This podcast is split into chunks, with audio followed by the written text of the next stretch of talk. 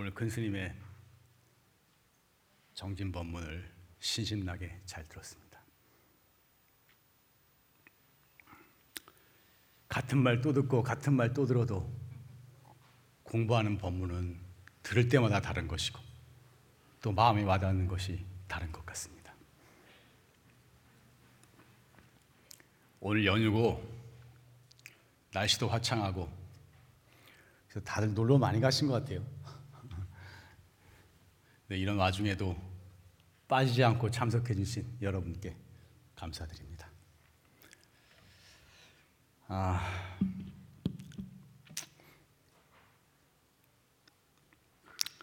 오늘은 원래 5월이고 이제 가정의 달이고 해제 때고 생활 본문을 해야 되는데 또 마음에 이제 공부 법문을 또 하고 싶어서 약간 공부 쪽으로 또 얘기를 해볼까 합니다. 우물 파는 이야기를 하겠는데 요즘은 상수도가 있어서 이 수도만 틀면은 그 마실 물이 펑펑 나오지만 예전에는 우물을 봤죠 우물을 우물을 팠어요. 저도 파보지 않았지만 우물을 파면은 여기 파다가 물이 안 나오면 또 저기 좀 파고 또 안 나오면 또 옆쪽에 또 파고 또 안 나오면 옆쪽에 또 파고 그럼 물이 나올까요? 그러면 물이 안 나옵니다. 처음에 물 좀 안 나와도 한 자리를 잡아서 파고 파고 또 파고 또 파고 또 파고 들어가다 보면 결국은 물이 끊어지지 않는 물이 펑펑 나오게 되는 것입니다. 우물을 파서 맑은 물을 얻고자 하거든 한 우물을 파야만 하는 것입니다. 공부도 한 우물을 파야 하는 것입니다. 그래서 오늘 주제는 한 우물을 파라. 이게 오늘 일주제. 한 우물을 파야 되는. 우리 공부하다 보면 화두가 많습니다. 1700공안이라 그러죠. 그래서 1700공안인데 이목고도 있고 무자와도 있고 판치생모도 있고 정전백시사도 있고 무슨 마삼근도 있고 화두하는 사람들 보면 여러 종류 화두를 많이 합니다. 자기가 화두를 하다 보면 처음에 처음에 하면 뭔가 좀 될 것 같아요. 뭔가 화두 의심이 일어나는 것 같아요. 처음에는 다들 그렇게 느낍니다. 뭔가 새로운 걸 하니까 좀 지나면 그냥 똑같아져요. 의심이 하나도 안 나요. 아무래도 안 되거든. 그러니까 다른 사람 다른 와도 한다 그러면 다른 와도를 바꿔보면은 처음에는 그것도 새롭게 하니까 새로운 의심이 나는 것 같아요. 며칠 지나면 또 안 나요. 그러면 다른 와도로 바꾸고 다른 와도로 바꾸면은 이게 공부가 되겠습니까? 안 되는 것입니다. 그러니까 화두는 의심이 안 생긴다고 바꾸면 안 되는 거예요. 절대로 바 끝까지 한 자리를 계속해서 뚫고 나가야만 하는 것입니다. 우물을 받아보면 돌도 있고 막히는 때도 있고 안 되는 때도 있는 것입니다. 그렇지만 거기서 중단하고 자리를 바꾸면 안 되고 한 자리를 파야 되듯이 화두도 오직 한 가지 화두를 결택해서 그것에서 끝장을 볼 때까지 오직 그거 한 가지만을 밀고 나가야만 하는 것입니다.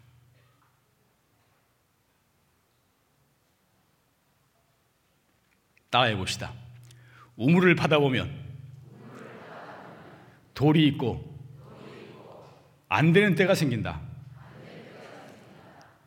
한 화두로 끝까지 파고 들어가야 한다.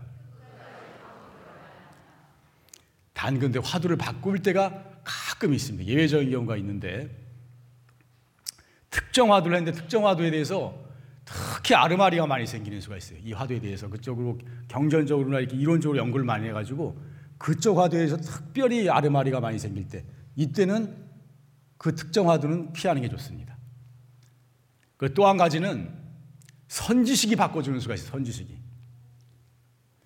제가 그 자세한 내용이 지금 생각이 안 나는데 만공 스님이 처음으로 직연이 났을 때 경허 스님한테 전공을 받았습니다.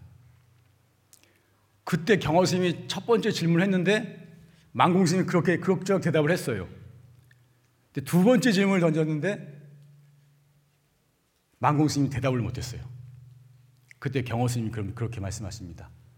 너 지금 공부하는 그 화두로서는 더 이상 공부에 진전이 없겠다. 무자 화두를 해라. 그래서 만공 스님이 그때 무자로 화두를 바꿉니다. 이렇게 특수한 경우에 선지식께서 점검을 하시고 이 화두는 안 되겠다. 더 이상 공부에 진전이 없으니까 이 화두를 해라. 이렇게 간택을 해줬을 때 이런 아주 특수한 경우를 제외하고는 화두를 바꾸면 안 되는 것입니다.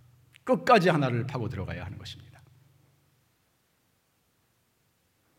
조사스님 말씀에 일통이면 만통이요, 일통이면 일체통이라 한 가지 한 가지를 통해 버리면 만 가지가 통하는 것이요, 한 가지를 통하면 일체가 다 통하는 것이다. 어떤 공안을 참고해서 그 한 가지를 확실하게 확 들어버리면 1700개, 18,000개 뭐 온 우주 만물의 그 진리가 일시에 다 뚫린다는 것입니다. 그것을 한 가지를 공부해 가지고 이것을 알고 다른 것을 또 연구해 이것을 알고 이것은 제대로 된 공부가 아니에요. 이것은 의리선이라고 해서 참선을 망치는 참선을 망하게 하는 아주 장본이 있는 것입니다. 오직 한 가지를 확실하게 뚫어버리면 전체가 통하는 도리가 생기게 되는 것입니다. 들으면 다 알아버려요. 한문 모르고 어려운 글자 알고 이런 거하고 아무 상관없는 것입니다. 어떤 사람은 나는 한자를 모르고 불교 경전도 모르고 그러는데 그런 내용을 어떻게 하느냐. 그런 거하고 아무 상관없어요. 이건 마음돌이기 때문에. 이 자리를 깨쳐버리면 일체의 모든 공안과 일체 조사 스님과 부처님의 그 현명한 말씀들을 단 한순간에 다 뚫어버리게 되는 것입니다. 그래서 몽산법이나 조사 스님 말씀에 일관도천이라 한 꼬챙이로 전체를 다 뚫어버린다. 한 가지 꼬챙이로 전체를 다 뚫어버린다. 이렇게 말씀하셨던 것입니다.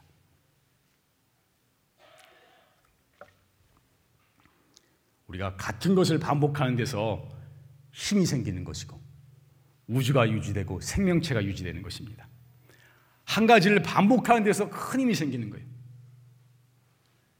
지구가 자전하고 또 우주가 공전하고 이런 똑같은 것을 반복하기 때문에 이 우주가 돌아가는 것입니다. 우리가 매일 밥 먹고 용변 보고 잠자고 숨 쉬고 똑같은 것을 반복하는 것입니다. 밥 먹는 게 지겹다고 안 먹으면 안 되는 것이고 숨 쉬는 게 지겹다고 안 쉬면 안 되는 거예요. 똑같은 것을 반복하는 데서 우리 생명체가 유지하는 힘이 생기는 것이고 큰 공부의 힘도 얻게 되는 것입니다. 한 가지를 반복해서 깊이 깊이 반복하는데 큰 전문가가 되는 것입니다. 이것저것 다 잘하는 사람은 그렇게 뛰어난 사람은 못 돼요. 이것저것 잘해서 남들한테 좋은 소리 들을지 몰라도 큰 인물은 못 되는 것입니다.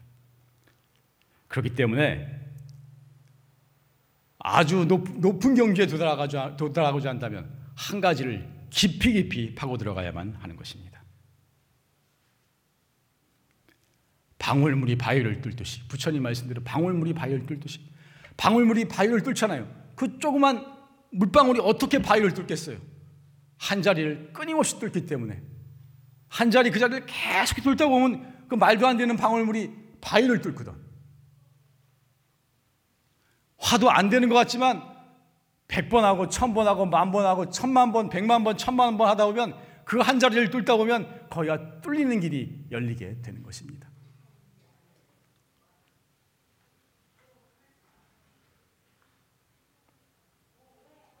따라해 봅시다. 방울물이 바위를 뚫듯이 높이 되고자 하면 한 가지를 깊이 파고 들어가야 한다.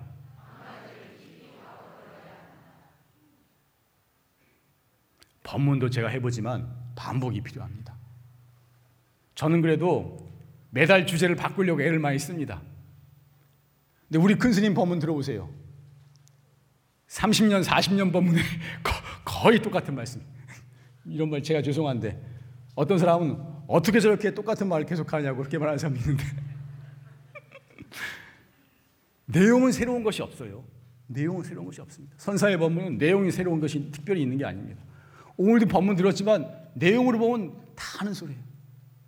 그렇지만 저 이 법문도 오늘 여러 번 들었던 법문이에요. 오늘 들으니까 또 달라요. 자기가 공부한 자기 공부 수준에 따라서 같은 본문을 들 때 자기 마음에 와닿는 것이 다른 것입니다. 일반 세속적인 본문들, 세속적인 이해관계, 뭐 돈 버는 법, 출세하는 법 이런 거는 맨날 들어봤자 다, 다 비슷비슷하게 들려요. 그런데 공부 본문은 수행에 관한 본문은 같은 말을 들어도 들어도 또 다른 것입니다. 어찌 보면은 참으로 중요한 말씀 한 가지는 당신도 귀찮으시더라도 또 반복하고 또 반복할 필요가 있는 것입니다. 했던 소리 또 하고 했던 소리 또 하고 우리는 또 했던 소리 또 듣고 또 듣고 귀에 딱정이가 않도록 듣다 보면 이 그 한 가지 중요한 것이 가슴에 팍 새겨지는 것입니다. 들을 때마다 같은 말씀, 들을 때마다 같은 말씀, 단순한 말이라도 이 공부에 대한 법문은 들을 때마다 와닿는 것이 다른 것입니다.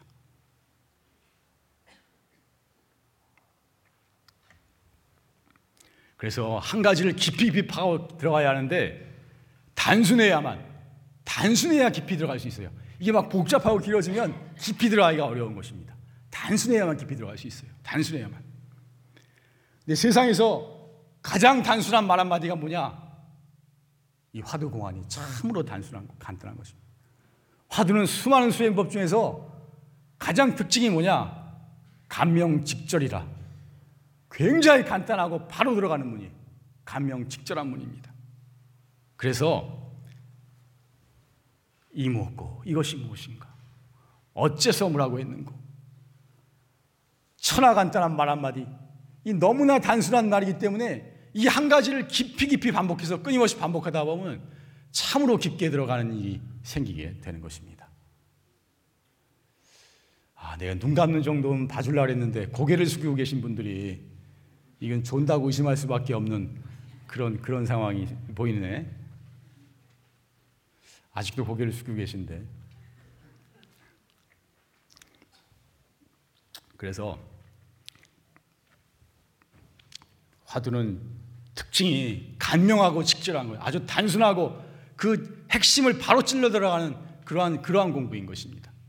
그래서 이 단순한 말, 말 한마디를 똑같은 것을 또 반복하고 또 반복하고 안 되면 또 하고 안 되면 또 하고 그러면서 어마어마한 힘이 축적이 되는 것입니다. 참으로 깊고 깊은 의심 삼매에 들어갈 수가 있는 것입니다. 온 천지가 의심 덩어리가 되고 죽었는지 살았는지도 모르는 깊고 깊은 의심 삼매에 들어가야만 비로소 그 수많은 생사의 어둠을 뚫고 크게 깨칠 수 있는 확철대화할 수 있는 그런 분이 생기게 되는 것입니다.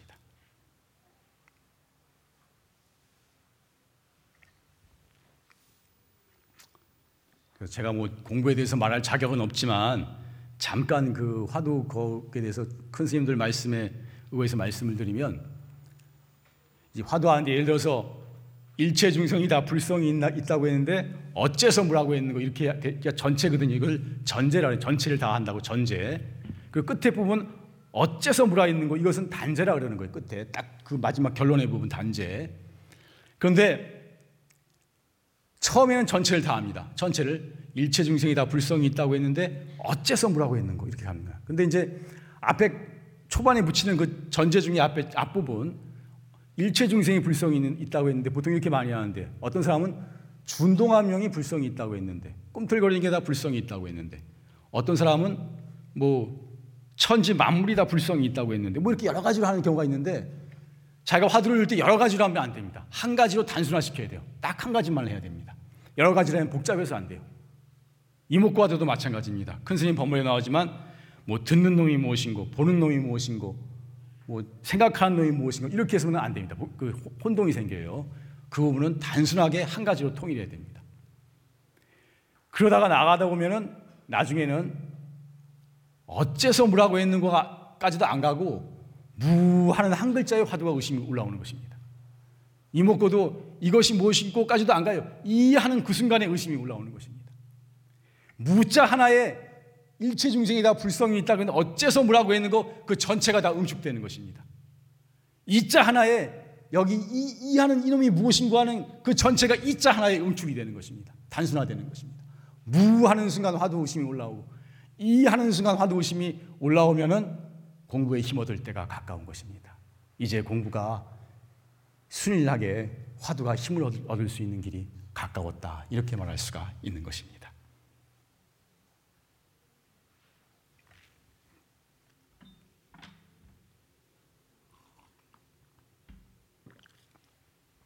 연부를 할 때도 한 부처님 말을 평소에 주로 불러야 되는 거예요. 연부를 할 때도 연부를 하는 분도 어떤 분은 일주일 관세음보살 했다가 일주일은 서가모니불 했다가 일주일은 지장보살 했다가 이러면 이러면 아무 힘을 못 얻는 것입니다.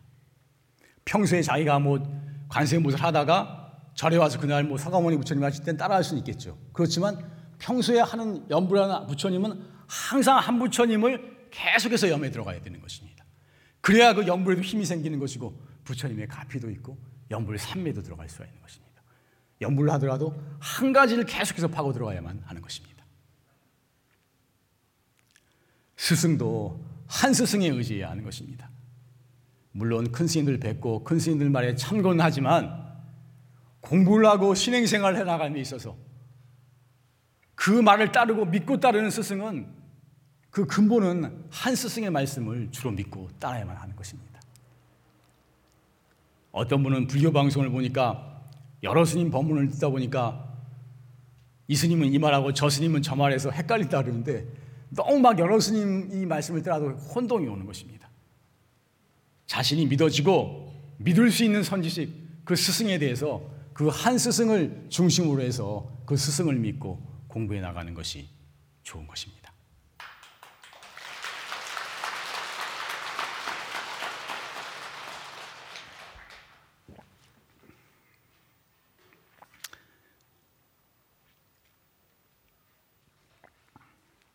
고봉 스님이 선효에 말씀하시기를 수행하는 사람은 공부하는데 우물에 물, 우물에 눈 퍼붓듯이, 퍼붓다시피 붙듯이 하고 젖은 나무에 불 붙이듯 하라. 우물에다가, 우물에다가 눈을 퍼다가 지어다가 쏟아 부으면 눈이 바로 녹아버리죠. 그럼 아무리 퍼질려도 눈으로 우물을 덮을 수 없을 것 같지만 눈을, 눈을 쳐다가 또, 또 쏟아붓고, 눈을 쳐다가 또 쏟아붓고, 또 하고 또 하고, 안 되더라도 또 하고 또 하고 또 하다 보면 결국은 우물에 눈이 가득 차게 되는 때가 오게 된다는 것입니다. 되거나 안 되거나를 따지지 말고 오직 한 마음으로 같은 것을 해나가다 보면 결국에는 되는 날이 있다는 것입니다. 젖은 나무에 불 붙이듯 하라. 젖은 나무에 젖은 나무에 불이 안 붙거든요. 불이 안 붙어요.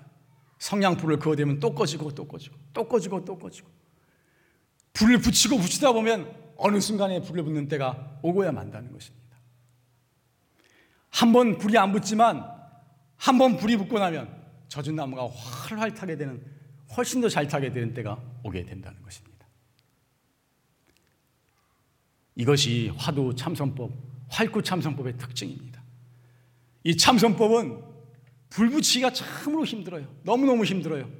그래서 너무나 힘들기에 최상승법이라고 하는 것이고 가장 어렵지만 가장 뛰어난 법입니다. 그러나 한 번 불이 붙으면 엄청난 힘으로 전체를 다 태워버리는 크나큰 힘을 얻게 되는 것입니다. 이게 활구참선법의 특징이면서 위대한 점이 되는 것입니다. 근데 여기서 우리가 명심해야 할 것은 비록 나무에 불이 안 붙더라도 성냥불을 그어대고 그어드는 것이 아무 효과가 없는 것 같지만 그것이 다 쌓이고 있다는 사실입니다. 성냥불 한번 보셨을 때 금방 꺼지더라도 그 짧은 순간에도 나무가 마르는 거예요. 붙이고 붙이고 붙이다 보면 그것이 쌓이고 쌓이고 쌓여서 나무가 마르고 나무에 불이 붙게 된다는 것입니다. 우리가 지금 하고 있는 이것들이 아무런 효과가 없는 것 같아도 우리는 모르고 있지만 그것이 다 쌓이고 있는 것입니다. 그것이 우리 안에서 공부가 잘하고 있는 것입니다. 여러분이 어떤 분은 서울에서 전철 타고 두 시간 타고 오셨다 그러고 어떤 분은 지방에서 법문 들어 오셨다 그러고 그런 말을 제가 들을 때마다 항상 하는 말이지만 그 먼 데서 이 법문 들어 여기까지 오시는데 그 정성이 반드시 헛된 것이 아닙니다. 쌓이고 있는 것입니다. 사실은 와서 법문을 듣는 것도 중요하지만 오는 과정에 그, 그 정성이 어찌 보면 더 중요한지도 모릅니다. 그것이 우리를 공부가 되게 만드는 것입니다. 공부하도록 그 정성스러운 마음이 쌓이게 되는 것입니다. 제가 항상 말하지만 예전에 스님들 법문 듣기 어려웠을 때, 큰 스님 찾아갈 때 몇 달을 걸어서 갔어요. 그때 법문 그 큰 스님께 선지식께 법문을 드리라는 그 간절한 마음이 몇 달을 찾아 걸어가는 그 동안의 그 간절한 마음 그것이 꽉 찼기 때문에 그 선지식의 단 한마디를 듣는 순간에 확 터져버리는 일이 생겼던 것입니다. 그때 큰 스님께 법문을 드리는 것도 중요하지만 그 과정에서 그 정성을 들여서 오는 그 정성이 오히려 더 우리를 공부가 되게 만드는지도 모릅니다.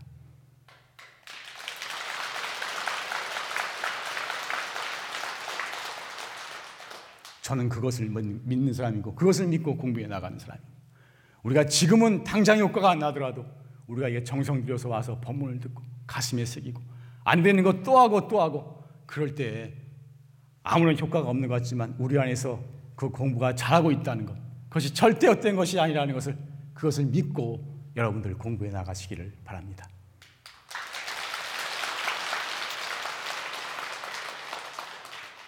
따라해 봅시다. 지금 안 되더라도 우리의 노력이 헛된 것이 아니다. 다 쌓이고 있다. 보이지 않지만 공부가 잘하고 있는 것이다. 수행자의 마음은 일편단심이라고 그랬어요. 한 조각 붉은 마음. 오직 하나의 바른 길을 만났으면 오직 그 한 가지 길만을 한 마음으로 남들이 무슨 소리를 하건 되건 안 되건 따지지 말고 오직 한 길을 뚜벅뚜벅 고고히 가는 것입니다. 변치 않는 그한그 마음으로 끝까지 밀고 나가는 것입니다. 이렇게 나갈 때 그것이 다 쌓이고 쌓여서 참으로 깊은 경지에 들어가 우리가 화련되어가고 대자인이 되고 천생만생 영원한 행복을 누리는 길이 열리게 되는 것입니다. 이것도 한번 따라해 봅시다. 수행자의 마음은 일편단심이다. 바른 법을 만나 오직 한 길을 한 마음으로 가는 것이다. 사실 공부해 나가다 보면 할 것은 이것밖에 없다는 말씀이 갈수록 마음에 와닿습니다. 우리가 한 우물을 파는 마음으로 같은 공부를 같은 자리를 또 하고 또 하고 안 되면 또 하고 또 하고 이렇게 나가면서 일심으로 한 마음으로 일편단심으로 이게 뚜벅뚜벅 정진해 나갔으면 합니다. 마치겠습니다.